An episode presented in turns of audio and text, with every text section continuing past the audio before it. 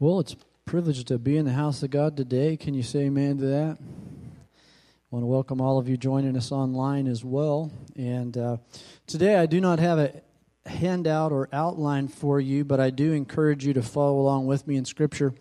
We'll have these scriptures also up uh, on the screen behind me here. I uh, I want you, if you will, go ahead and open up to the book of Zechariah. I want us to look at chapter 2 and verse 8. I, uh, I want to share today, I've titled this message Israel. And I want to share today about the nation. You're very aware of the nation Israel that is in the news today. I do want to say this that there is a lot of prophecy in Scripture regarding Israel. But at its very basis, Israel is the name for the nation that descended from Abraham, who had a child named Isaac, who had a child named Jacob. Jacob wrestled with God, and God changed his name and named him Israel. Now, the name Israel or Israelite, if you open God's Word and begin to read it, you will find in the Old Testament more than 2,500 times that word will appear. Now, if the name America had occurred that many times in the Bible, would we not all be quite sure that we really couldn't fully understand the Bible unless we knew something about America? The same applies to Israel. You cannot fully understand God's Word unless you know something about Israel. And if you're confused about Israel, you're confused about the Bible. In the New Testament, the name Israel occurs 79 times. And I want to say this it never, ever describes the church. Let me say that again. The name Israel occurs 79 times in the New Testament, and never once is it a description of the church. The word Jew occurs over 84 times in the Old Testament and 122 times in the New Testament.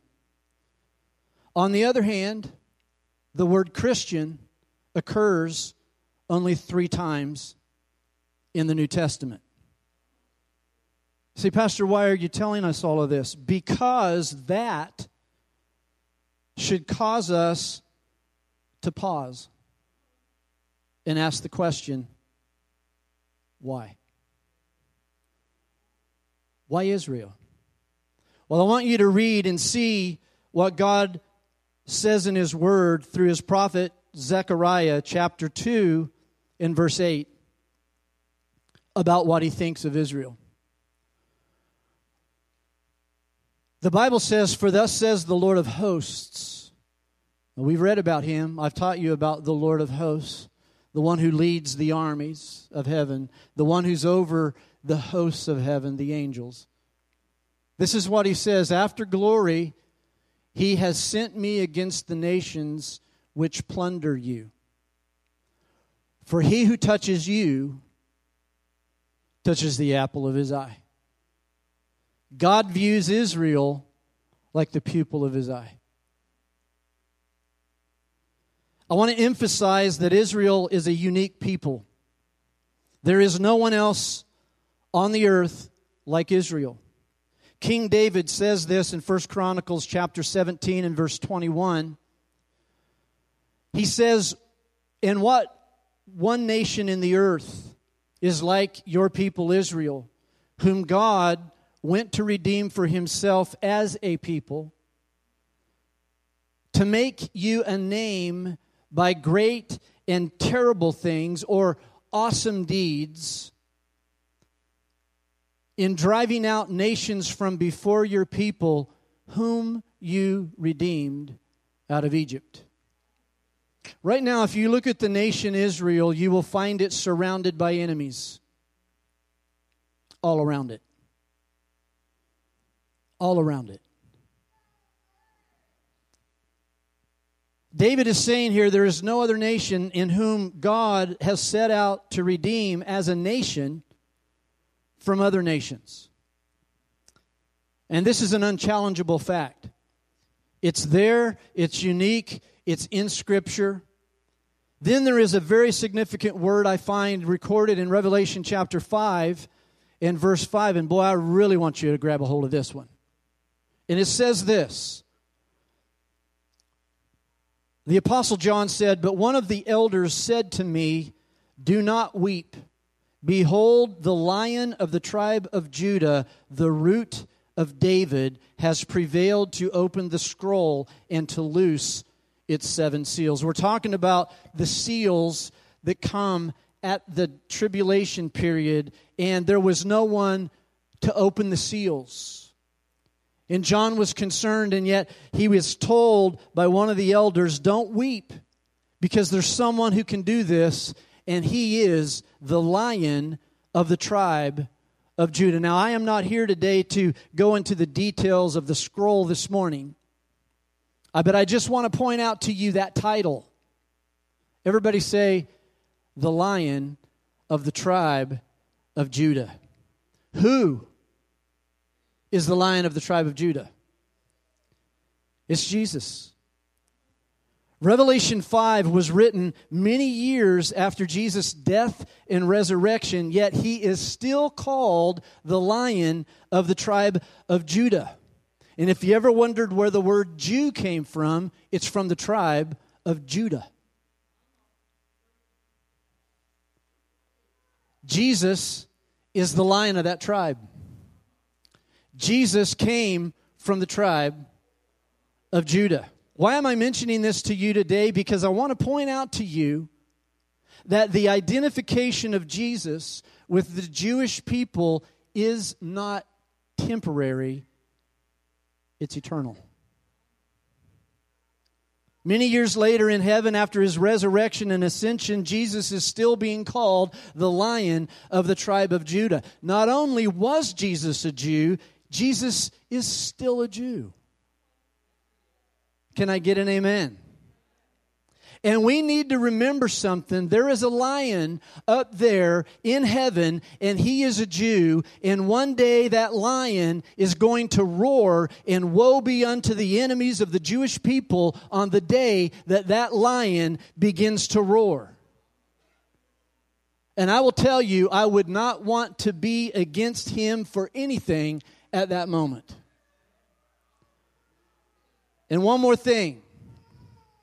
And I believe this is perhaps the most important statement about the Jewish people found in God's Word. And it's found in John 4 and verse 22 when Jesus is speaking to a woman who is a Samaritan. She is not a full Jew, she's part Jew, part Greek.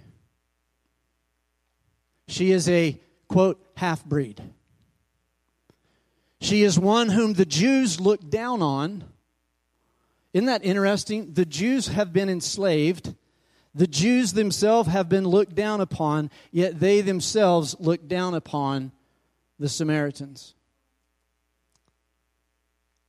But not Jesus.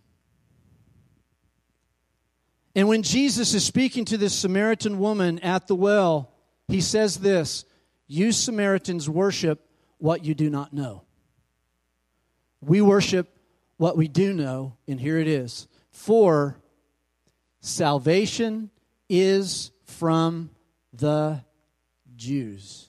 And today, there are many who may be even Christians who look down upon the Jewish people because they do not necessarily accept Jesus as their Savior yet and think we're above them. Can I remind you that in the tree, the lineage of Jesus, these branches called Gentile are grafted in to the original.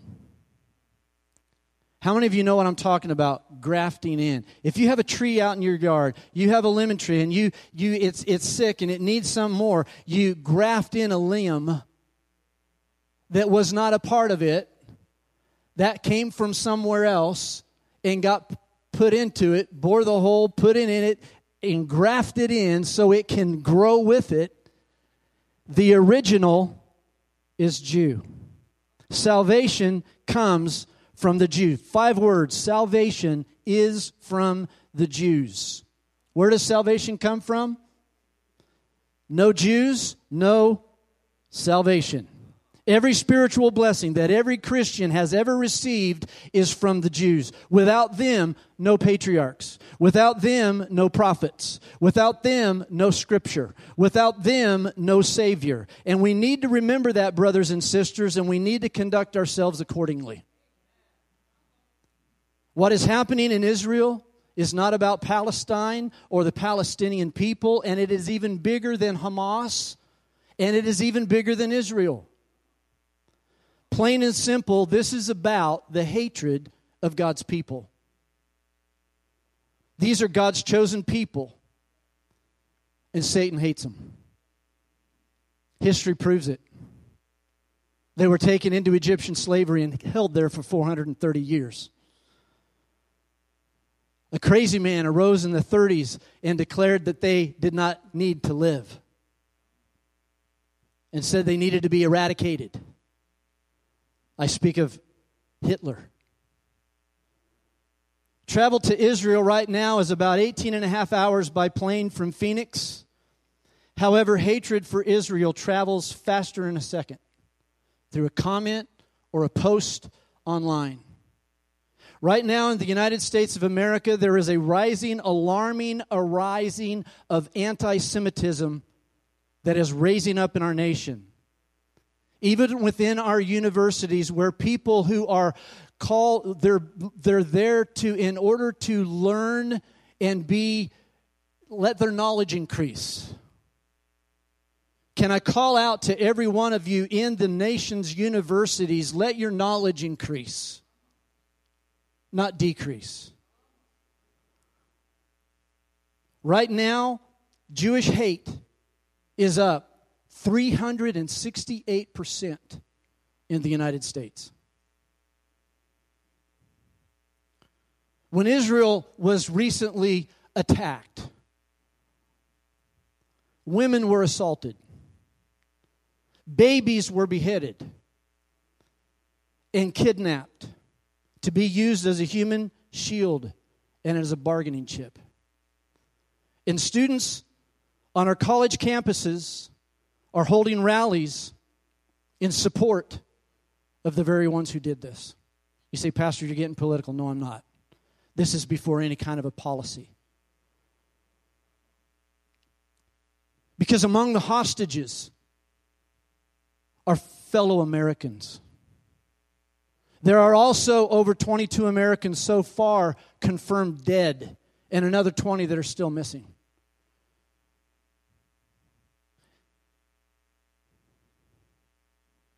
And all the while, we have colleges in America where there are people seeking a higher education, marching in step with a false narrative that Israel is an apartheid state. I don't think these people even understand what they're saying apartheid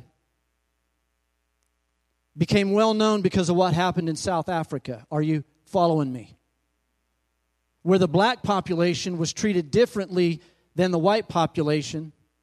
The white population was favored. In church, there is nothing of that kind going on in the land of Israel. In fact, Arab citizens of Israel have the same rights as the Jewish citizens there are actually Arab people serving in Israel's highest legislative body, the Knesset. Arabs. Not just Jews, but also Arabs. In fact, 20% of all citizens in Israel are Arab. Why aren't we hearing these things? In contrast, there are no Jewish people living under Palestinian rule. So the people of Israel, they want to live in peace. Even when they've been attacked in battle and gained ground in the past, they have given up that land back because they want peace so desperately. Just look back through their history.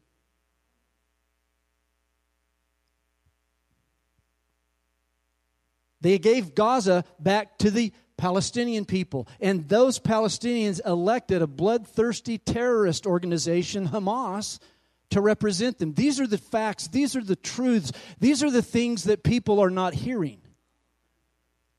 And it bothers me as a pastor to hear when people are truly being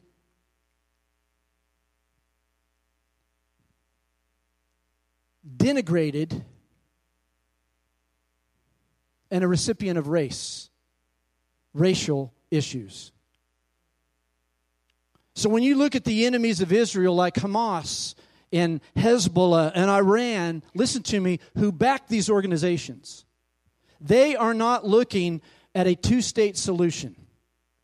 The Palestinians, the Hamas, Iran, they don't want a two state solution. They are looking for a final solution, just like Hitler.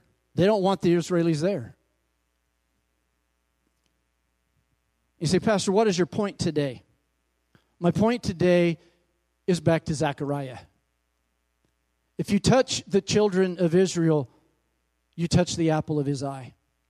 When you go back to the book of Genesis and you find when God spoke to a man named Abraham and he called him out from his family and from his home, he said, I'm sending you to a nation whose I will show you where you're going to go. And it was the promised land.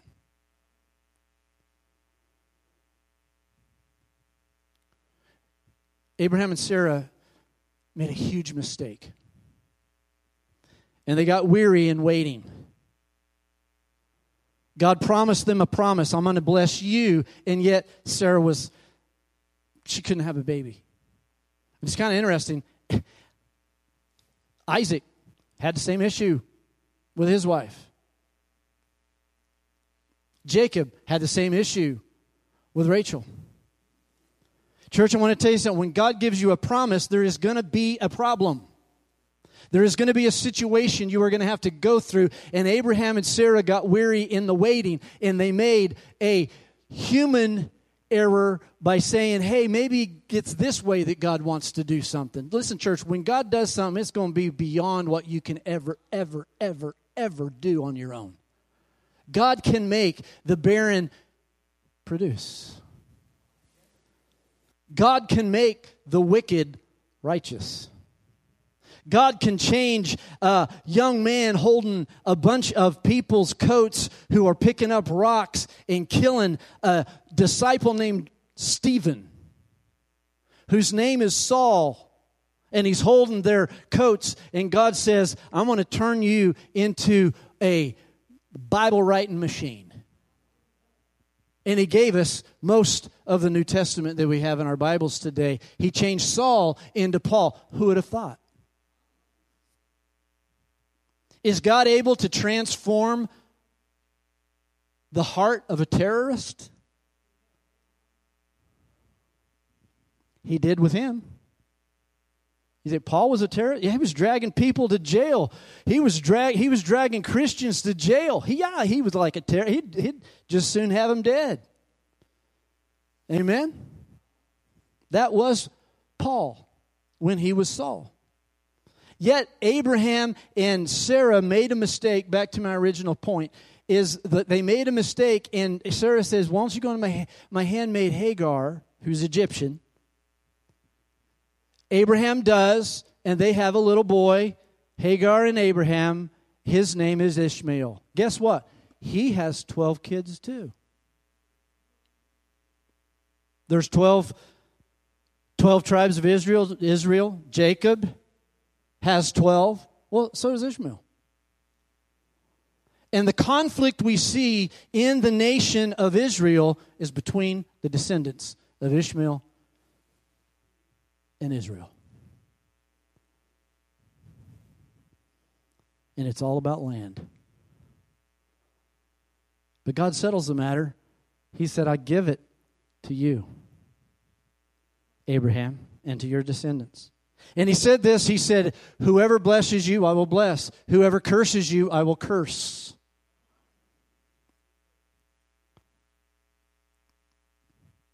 When you have leaders of Iran saying their objective is to wipe Israel off the face of the earth, how do you ne- negotiate with that mentality? When you have a nation such as China who has actually obliterated the name of Israel off their map, and you go online trying to find it, yet the little country of Luxembourg is there, what's up with that? But we don't hear these things.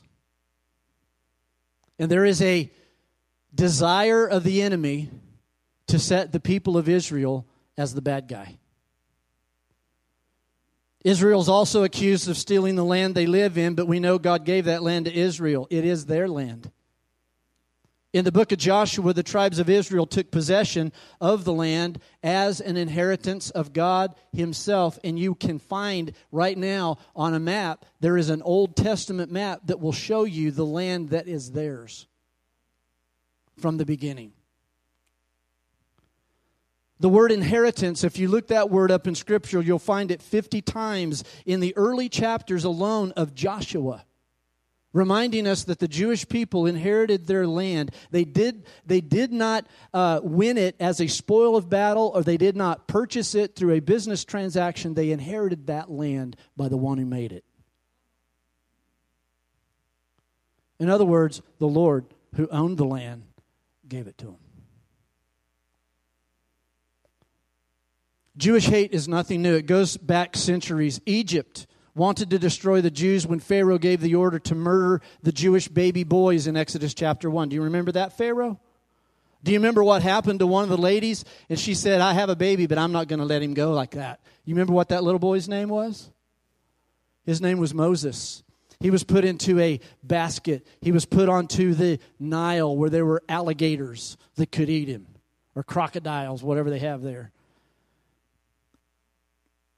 Ancient Persia when you read in Scripture, which is modern Iran, I might remind us, they wanted to eradicate the Jews through the wicked plot of Haman found in Esther chapter 3.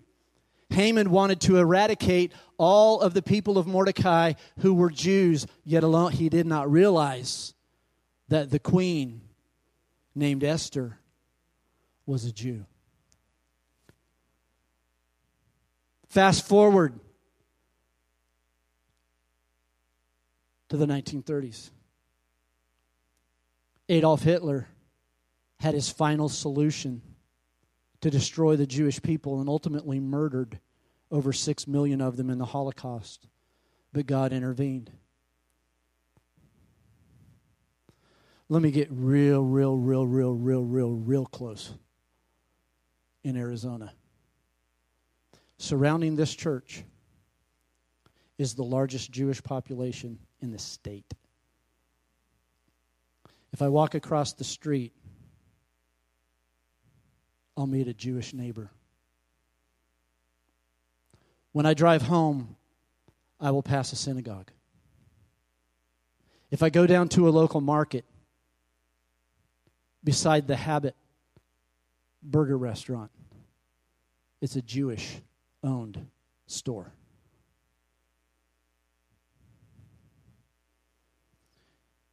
You say, Pastor, but they're not followers of Jesus, they're God's people. Read the rest of the book. They're in prophecy. They're the 144,000, not Jehovah's Witnesses.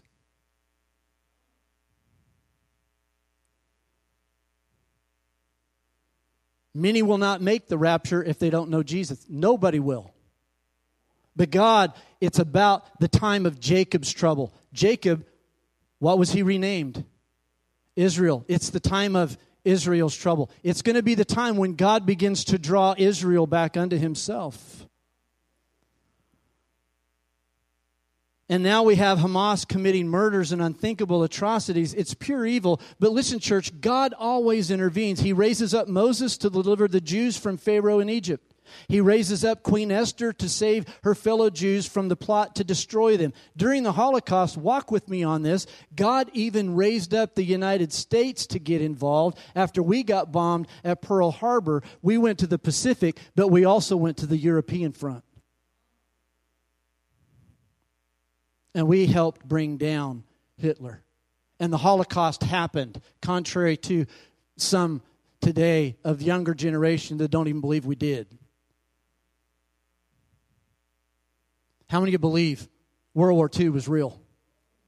How many of you believe there were Jewish people who were eliminated in concentration camps? Whose bodies were bulldozed into huge holes as a mass grave? And see, we look at those things. We don't want to think about those things. We don't want to walk about, you know, walk with all of that. But God used the United States to help bring down that Nazi regime and then raised up the Jews themselves to return to their homeland. And they became a nation again in May 14th of 1948.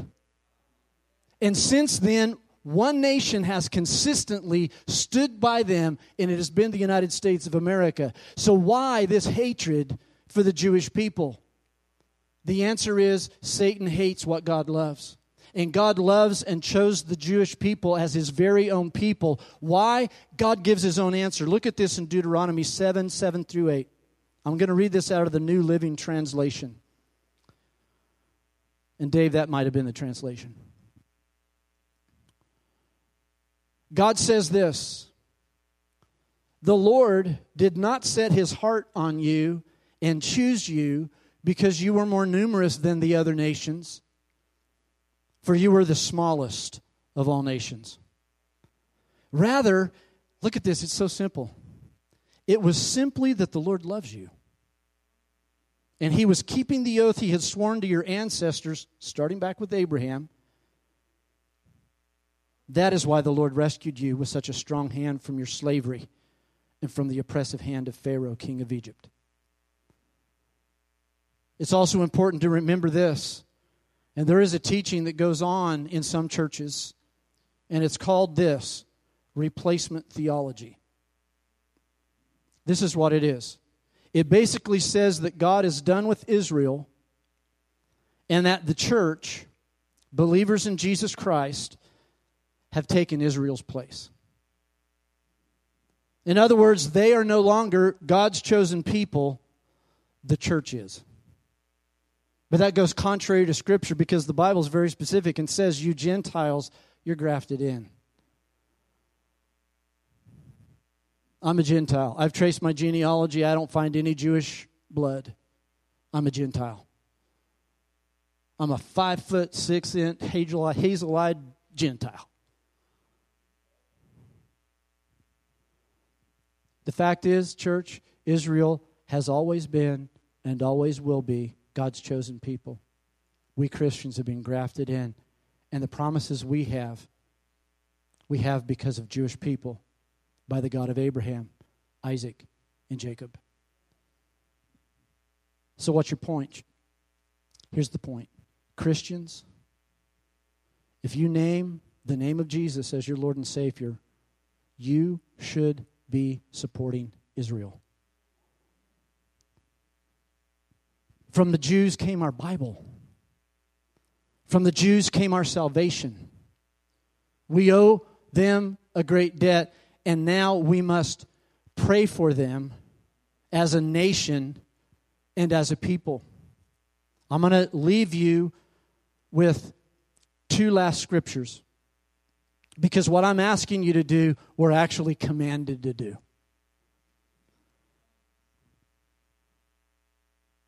But before I say that, I want to say this. There were many people who were silent in the 30s, late 30s, and 40s when an attack on the Jewish people was made by Hitler. They were silent. There were some Gentiles that were silent. However, there were some that weren't. Corrie ten Boom was one. Corrie ten Boom actually found herself in the same place they put the Jews because she stood up for the Jews.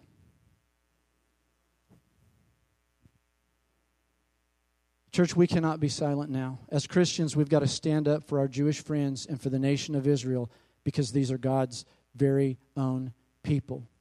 And again, God gave them this homeland that they have as a fulfillment of Bible prophecy. And they have every right. I'm going to say it from the pulpit. They have every right and they have every responsibility to defend themselves from any evil that comes upon them like a violent storm from hell itself. And I want to remind you of 9 11. Did we have the right to defend ourselves against terrorists? We are told in Psalm 122 and verse 6, look at this scripture. Pray for the peace of Jerusalem. May they prosper who love you. In other words, those who love Israel, those who love Jerusalem, those who love the God's people, may they prosper. But we got to pray. We will do that as a believer in Jesus Christ, won't we? I pray that there is a great spiritual awakening that will happen and sweep the Holy Land. That many, many, many Jews and Palestinians will get caught up in the love of God. One last scripture I find that I want to share with you, and I want to just say this. There are sins that you can commit that are sins of commission. In other words, you do what God says not to do. We're familiar with those sins. But there is also sin that you can commit by omitting something. They're called sins of omission. And I will say this it is a sin for me not to pray for Israel. I'm going to give you a prophet that said the very same thing. This is the last scripture that I want to leave you with. Hear what Samuel, the last judge, but great prophet, said in 1 Samuel 12 23. He said, Moreover, as for me, far be it from me that I should sin. Samuel, how are you going to do that? Far be it from me that I should sin against the Lord by ceasing to pray for you. But I will instruct you in the good and right way.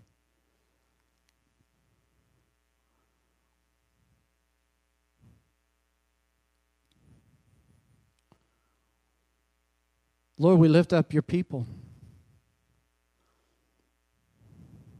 We lift up the nation of Israel today. We do pray for the peace of Israel. We pray for the people of Israel. We pray for the leaders of Israel. Not, Lord, because they've made every decision correctly, not because they've lived completely without sin, but because they're your people. And we ask that you'd stand beside them. We pray that you'd send forth Michael the great archangel that you have placed over them, and the armies of heaven, Lord, to watch over them and to guard them. We ask, Lord, for wisdom for our country's leaders, that we will walk in your ways. Lord, you are able even to do your will in the, the, the life of Jesus by, by him dying on the cross through the high priest who spoke under your anointing that one should die for the many. Do today what only you can do. You took Saul and turned him into Paul. So we pray today, Lord, that you would do what only you can do in the nation of Israel. And God, bring our nation to its knees. Bring us, Lord, to our knees in repentance. In any way, Lord, where we do not support your people. May we bless Israel.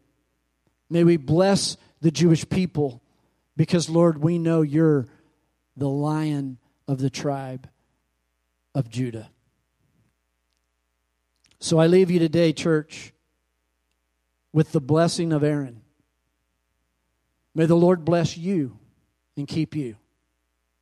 May the Lord make his face shine upon you and be gracious unto you. And may the Lord lift up his countenance upon you and give you peace as you pray for their peace. And if you're in agreement, just say a big amen. Love you guys. God bless you. Next week, I have a few more things I'm going to say regarding Israel, but that is a